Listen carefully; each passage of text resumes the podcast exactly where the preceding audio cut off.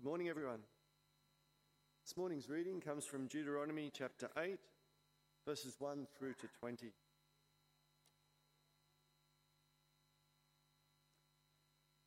The whole commandment that I give you today you shall be careful to do, that you may live and multiply, and go in and possess the land that the Lord swore to your fathers.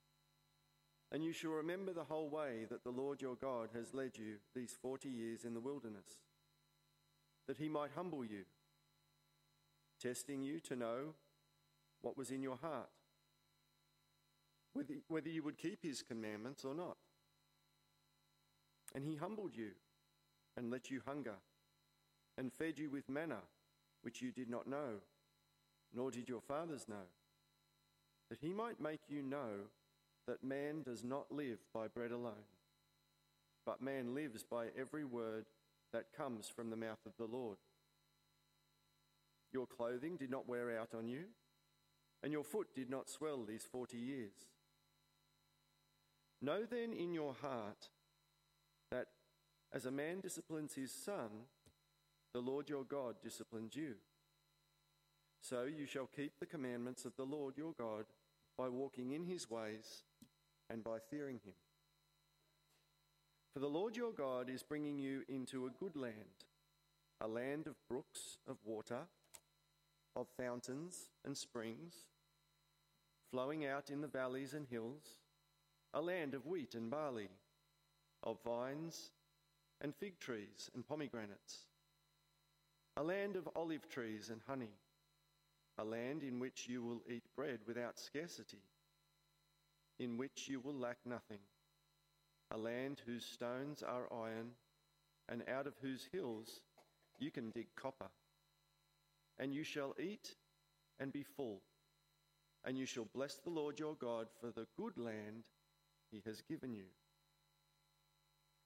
Take care lest you forget the Lord your God by not keeping his commandments and his rules and his statutes, which I command you today lest when you have eaten and are full, and have built good houses and live in them, and when your herds and flocks multiply, and your silver and gold is multiplied, and all that you have is multiplied, then your heart be lifted up, and you forget the Lord your God, who brought you out of the land of Egypt, out of the house of slavery, who led you through the great and terrifying wilderness with its fiery serpents and scorpions, and thirsty ground where there was no water, who brought you water out of the flinty rock, who fed you in the wilderness with manna that your fathers did not know, that he might humble you and test you, to do you good in the end. Beware lest you say in your heart, My power and the might of my hand have gotten me this wealth. You shall remember the Lord your God, for it is He who gives you power to get wealth, that He may confirm His covenant that He swore to your fathers, as it is this day.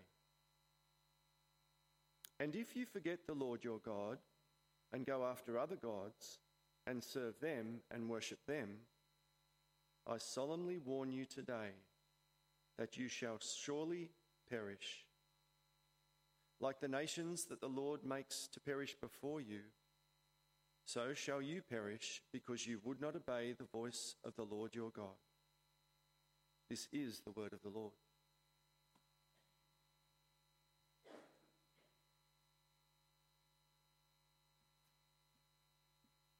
Well, good morning, everyone. Let me add my greetings to Tim and to Andrew today. Uh, if you're visiting with us, a very special welcome. My name's Clint, and it's my privilege to bring God's word to you today.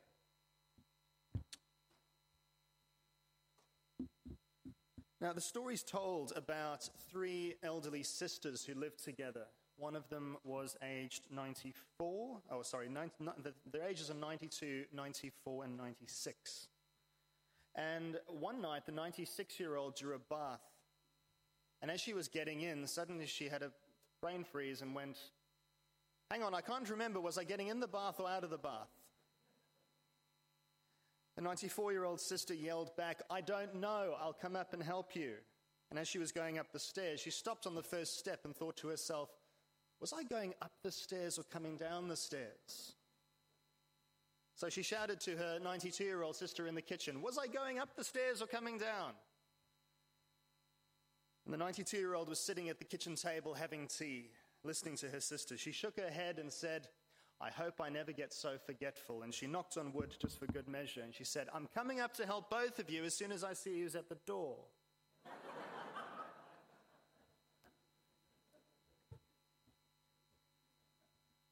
now, of course, forgetting is part of life, isn't it? It's, I'm sure we've all had stories where we've forgotten something important.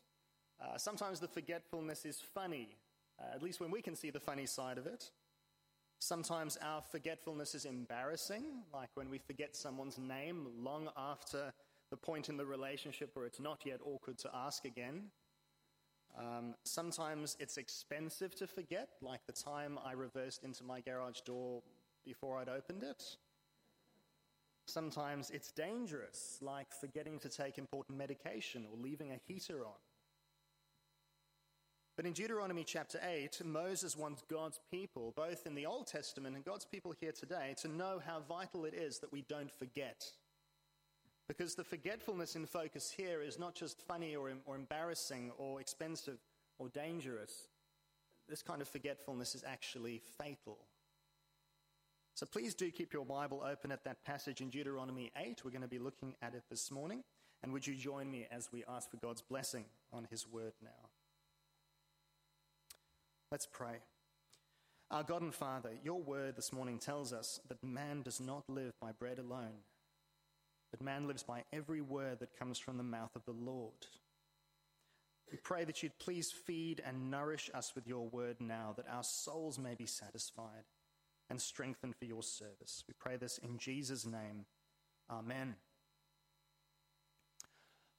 Now, in our series that we're doing at the moment on generosity, we are jumping around the Bible a little bit. And today we're in the Old Testament book of Deuteronomy. This is book number five in the Old Testament and in the Bible, if you're looking for it.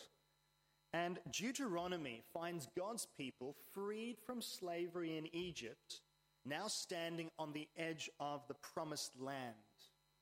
But you need to know it's not the first time they've been here. Because 40 years ago, they stood here ready to go in, ready to go and enjoy what God had promised to give them, but they wouldn't trust God. And so God had them turn around and head back into the desert and wander around for four decades. The reason being in verse 2 that he might humble you, testing you to know what was in your heart, whether you would keep his commandments or not. And so here in Deuteronomy, God's people are now getting a second chance after this period of testing. A new generation of Israelites are ready to go in and take the promised land and enjoy what God has promised. And so Moses basically gives a sermon to the gathered people, which we have in our Bibles as the book of Deuteronomy. And he starts by recounting their failures and their faithlessness then by reminding them of how God has looked after them. And especially, he reminds them of God's law, which is where the book gets its name from. Deuteronomy means second law. And all this initial recapping and reminding comes to a head here in chapter 8. So, in your service outline, there's a little outline you can follow along this morning, make notes if you'd like. And this is from our first section in verse 1 to 10 of the passage. Technology doesn't work. There we go. Thanks, Anna. Well, in verse 1 to 10, Moses begins with a clear call to obey God and also the consequences of such obedience. So look with me at verse 1. Moses says, The whole commandment that I command you today, you shall be careful to do, that you may live and multiply and go in and possess the land that the Lord swore to give to your fathers.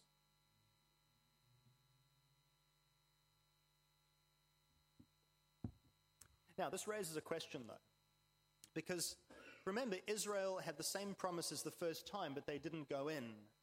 So it makes sense to ask well, can God be trusted this time? Now, we realize that, the, that God's people failed to keep up their part of the bargain, but can God actually be trusted? This is a big ask to obey him like this. Because why should they obey someone they can't trust? Trust and obedience must go hand in hand, like the old Sunday school song reminds us. And so from verse 2 onwards, Moses tells them why God can be obeyed and trusted. And that's because even as they wandered in the desert, under his discipline, he never abandoned them or broke his promise to them. So, yes, they may have wandered in the desert for 40 years, but verse 2, he was still the Lord leading them. In verse 3, even though they were hungry, the Lord fed them supernaturally with a, high, a special, highly nutritious staple. In verse 4, they're reminded that they didn't have to buy new clothes or new shoes for 40 years because somehow, as a result of God's care for them, uh, what they had lasted the whole time. And so God has given them ample reason to trust them, trust Him over the last 40 years. He's proved it consistently in the way He's cared for. It's an important thing that Moses starts with here. But this then raises another question, which is why God took such a roundabout route to get them back to the promised land. There's something we're reminded very early in the book of Deuteronomy, back in chapter 1, verse 2, where Moses says, It is 11 days' journey from Horeb by the way of Mount Seir to Kadesh Barnea. Now, that probably doesn't mean much to you unless you know that Horeb is the same place as Mount Sinai, where God's people received the Ten Commandments. And Kadesh is the place where they are now. And what this all means is that the journey, which should have taken 11 days, has taken 40 years. But why? Why did God choose such a convoluted and inefficient way to finally get his people into the land? I mean, was 40 years of hardship in the desert really necessary, God? Well, here we've got to remember something crucial about the way God works. His wisdom is greater than ours. The Bible says in 1 Corinthians 1:25, "For the foolishness of God is wiser than men." Of course, it's the same reason that God uses a crucified teacher rather than a, a conquering warrior, at least to, to the naked eye, to save his people. And so, why did God send his people back into the desert for 40 years? Well, the answer is in verse 2 of Deuteronomy 8. You shall remember the whole way that the Lord has led you these 40 years in the wilderness, that he might humble you, testing you to know what was in your heart, whether you would keep his commandments or not. So, through those 40 years of hardship, discomfort, and difficulty, the Lord grew their humility, He grew their trust in Him, He grew their obedience, and prepared them for what was to come next. So look at verse 3. He humbled you and let you hunger and fed you with manna which you did not know, nor did your fathers know, that he might make you know that man does not live by bread alone, but man lives by every word that comes from the mouth of the Lord. And yes, those are the same words that Jesus quoted powerfully uh, to Satan during his testing in the desert. So this wasn't just punishment, this was discipline, as we read in verse 5. God God was disciplining them as children that he loves, not, uh, not punishing them as criminals. And again, this reminds us of God's character, and it's something the story of the Exodus shows us quite clearly. God has chosen his people based on his choice alone, and he will keep his word to them. It's not based on their ability to impress him through their obedience or their religious performance. God chooses them first and then calls them to obey, and not the other way around. And so, yes, the Lord may discipline his people for their sin, but he will never abandon them for their sin. And yes, the Lord hasn't changed even today. And so now the time of discipline is over. God's people are on the edge of the promised land. They're ready to go in. Scarcity is going to turn to abundance, wandering into settlement. And what's the right response then to God's generosity? Well, look with me at verse 6. So you shall keep the commandments of the Lord your God by walking in his ways and by fearing him. For the Lord your God is bringing you into a good land, a land of brooks of water, of fountains and springs flowing out in the valleys and hills, a land of wheat and barley, of vines and fig trees and pomegranates, a land of olive trees and honey, a land in which you will eat bread without scarcity, in which you will lack nothing, a land whose stones are iron and out of whose hills you can dig copper and then notice this you shall eat and be full. You shall bless the Lord your God for the good land he has given you.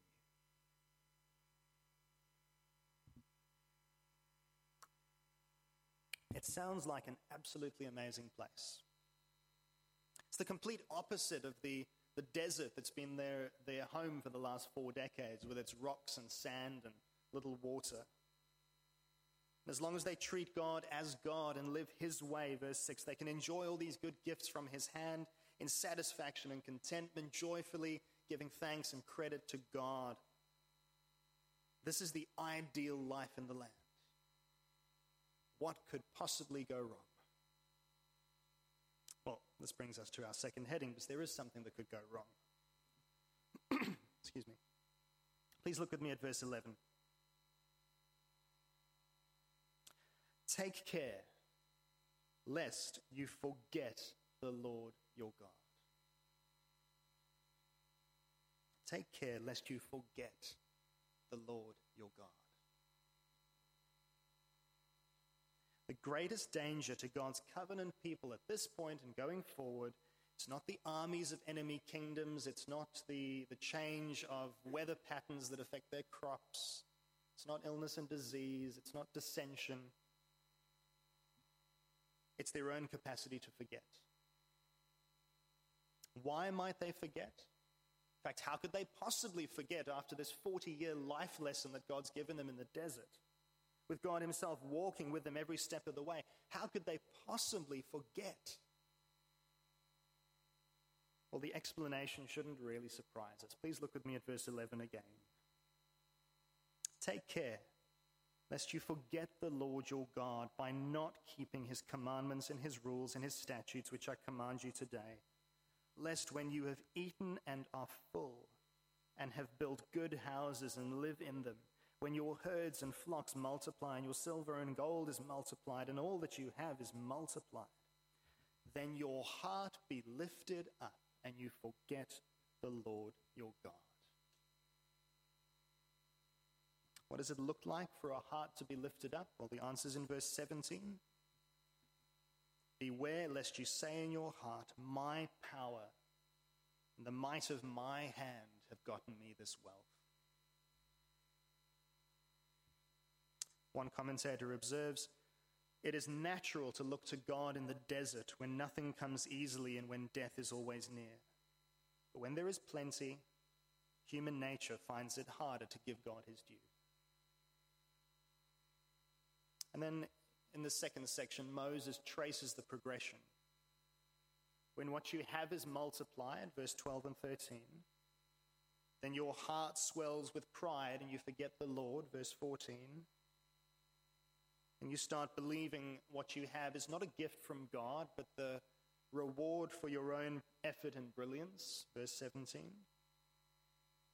and you start to worship other gods, the gods of money and work and whatever else can provide you with more wealth, verse 19, until finally you perish because you did not listen to the voice of the Lord your God, verse 20. So wealth turns to pride, turns to self sufficiency, turns to idolatry, turns to death. And it's all because of this inverse relationship that we have between increasing wealth and decreasing remembrance of the Lord and what He's done for us. This was the danger facing the Israelites as they stood on the edge of the promised land that day. And it's the same danger we face today. And it doesn't take much to do this. It's not just a rich person's problem. We might not, not be living in the Old Testament anymore, but God doesn't change, and neither does human sin. and forgetting the Lord is fatal to our souls. Because just as those who were in the promised land, but whose trust in wealth proved that their hearts had actually never left Egypt, well, if we forget the Lord and put our trust in our wealth, could it be that we ourselves are still slaves to sin and not part of God's kingdom? I wonder what you think is the biggest danger to Christianity in Australia today. Biggest danger.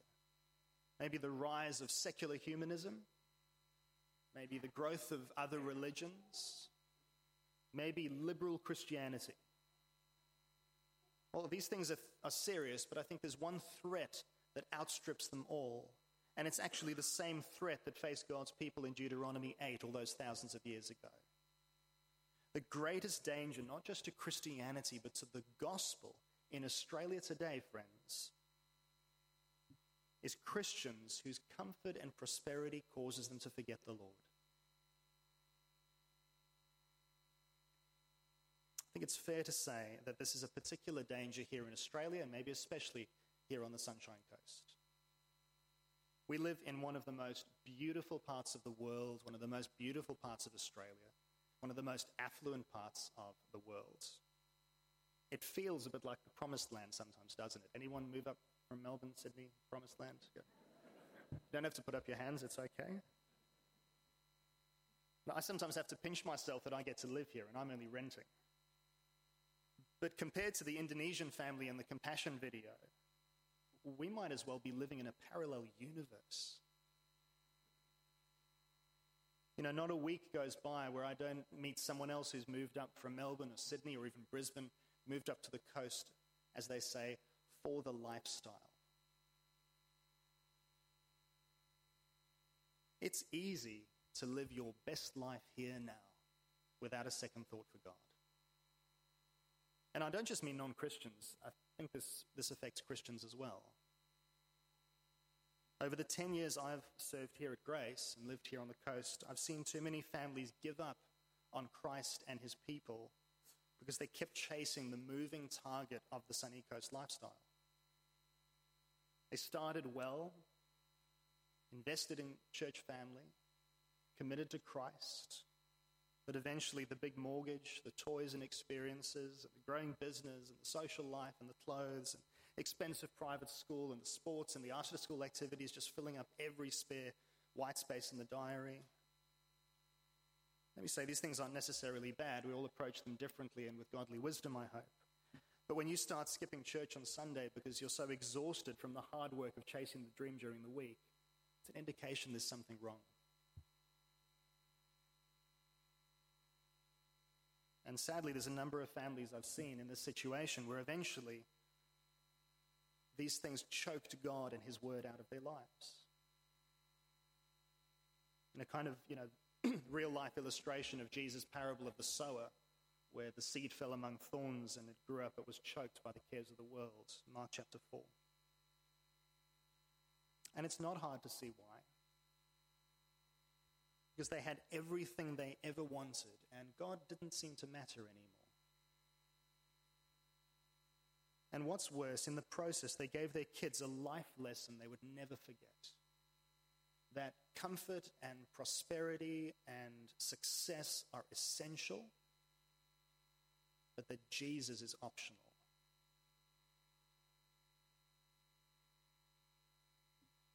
And it's no wonder those kids abandoned the, the gospel their parents claimed to trust. I'm not pointing fingers at anyone in particular. This is general observations over a decade. But I share this simply to point out how real the danger is for us living here on the beautiful Sunshine Coast. Please don't think this can't happen to you. If we begin to live like those around us, so that the comfortable Sunshine Coast believer is indistinguishable from his comfortable Sunshine Coast neighbor. Then the gospel we claim to stake our lives on doesn't become offensive to those around us, it just becomes meaningless. Because what difference does it really make when we claim to belong to Jesus, but everyone can see that our security and joy and everything else actually just comes from our material wealth?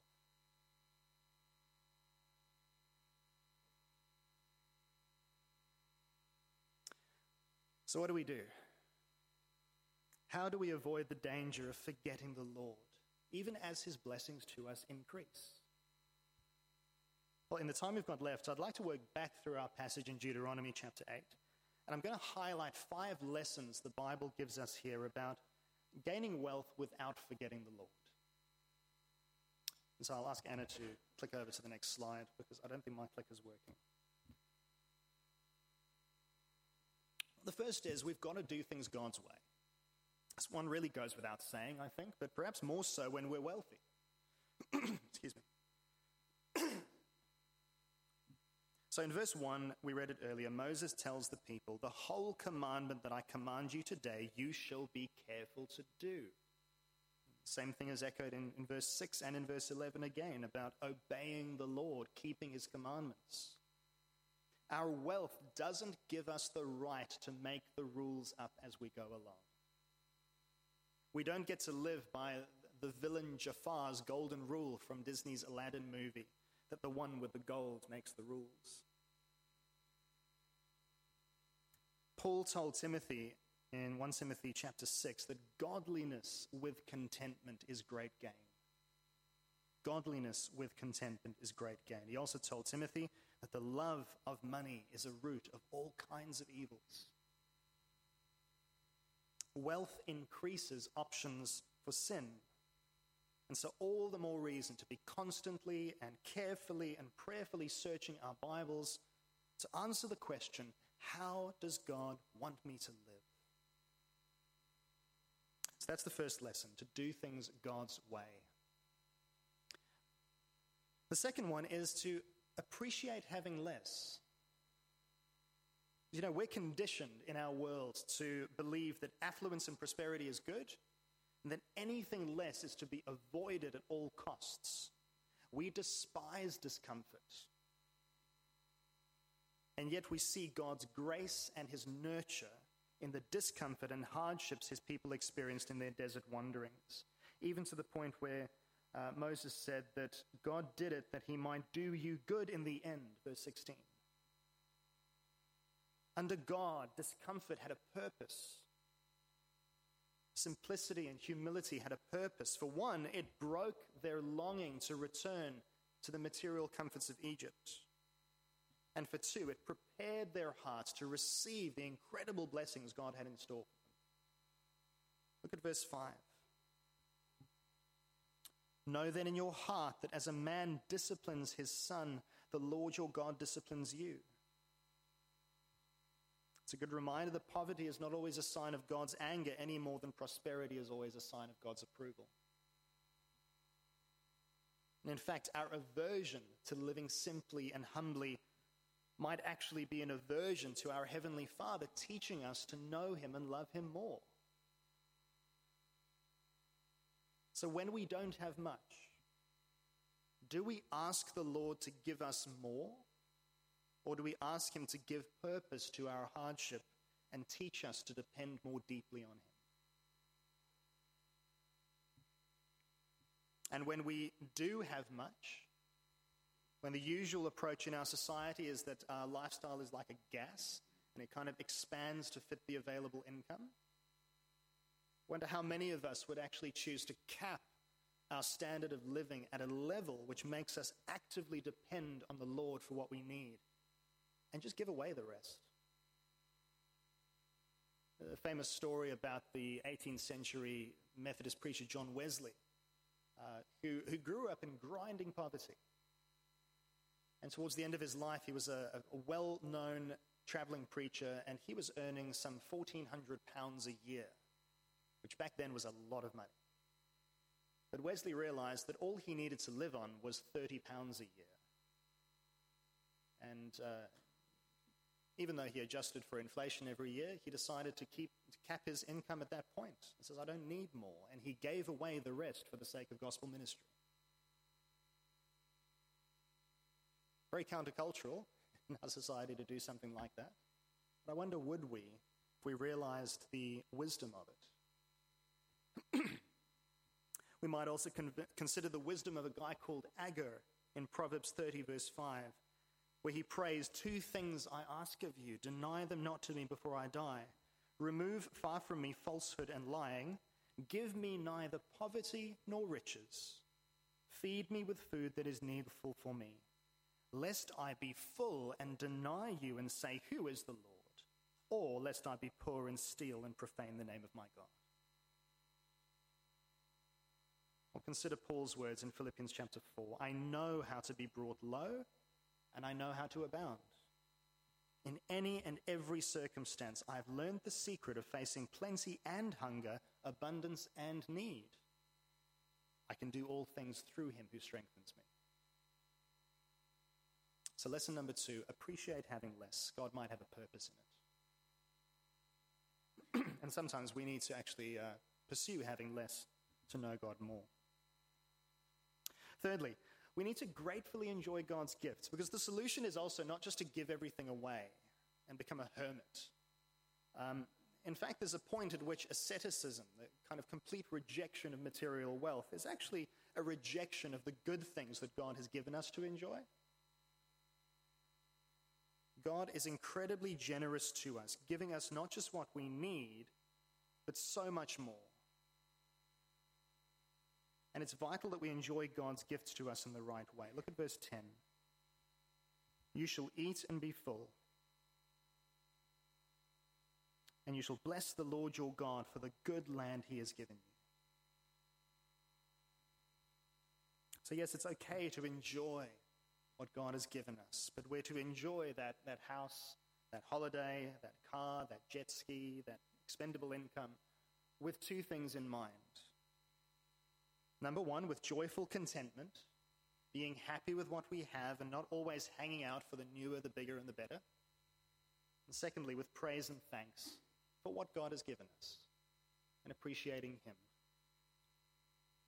And so, back to that same passage we read in 1 Timothy 6 earlier godliness with contentment is great gain. And yes, gain is a financial word which means having more. Godliness with contentment is great gain.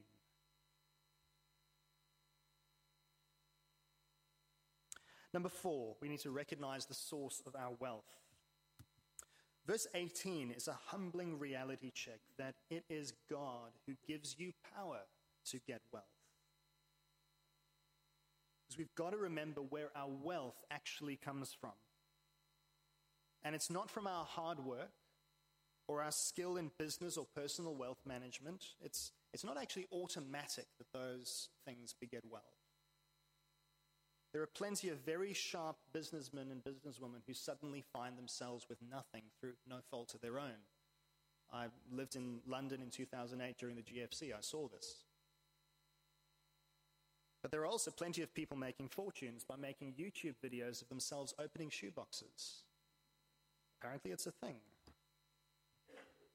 But at the end of the day, whether you make YouTube videos or you have a real job, say that tongue in cheek, our effort and cleverness still has to fall in line behind the prayer that our Father in heaven would still give us this day our daily bread. That's number four. Recognize the source of your wealth.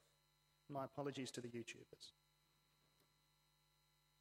Number five, and perhaps this is the most important really, remember your rescuer. Finally, the most important way not to fall into the trap of forgetfulness is to remember how the Lord rescued you. This, was, this is key to this, the backdrop of what Moses is saying here today. All the way through the passage, the people are to remember how the Lord rescued them. Verse 14 how the Lord your God brought you out of the land of Egypt, out of the house of slavery. Of course, we haven't been rescued from physical slavery in a foreign kingdom. The Exodus in the Old Testament was just a step along the way, as well as a vivid picture of what Jesus would ultimately do for God's people, because we've been rescued from slavery to sin in the kingdom of darkness, and we're being brought into God's eternal kingdom where his son, the Lord Jesus, rules forever. So the Bible reminds us in Romans chapter 5 But God shows his love for us in that while we were still sinners, Christ died for us. Since therefore we have now been justified by his blood, much more shall we be saved by him from the wrath of God. Friends, the gospel reminds us that we started from zero, with nothing. We had nothing to offer God, nothing with which to earn his mercy. And yet, he gave us everything in Christ. A little further on in Romans chapter 8, the Bible reminds us He who did not spare his own son, but gave him up for us all, how will he also not with him graciously give us all things? That's Romans chapter 8, verse 32. The gospel tells us that everything we have, absolutely everything, comes from God. How could we possibly be so forgetful so as to place our eternal security in the gifts rather than in the giver?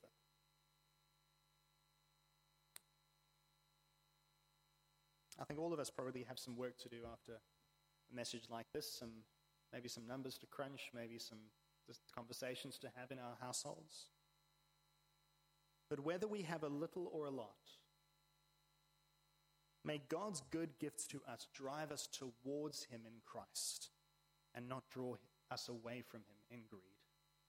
Let's pray.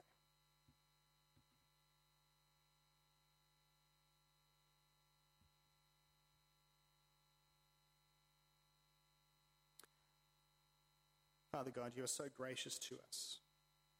You give us far more than we can ever ask or imagine, far more than we deserve. But Lord, you also know our hearts and how easily our hearts are drawn to the gifts and away from the giver. Father, please help us this morning to remember what you have done for us in Christ. And simply for the gospel to shape absolutely everything about who we are and what we do. We pray, Lord God, that even in a very wealthy and affluent society, people may see that there is something different about us because we know that all we have comes from you. We pray this in the name of our Lord Jesus Christ, who was given for us. Amen.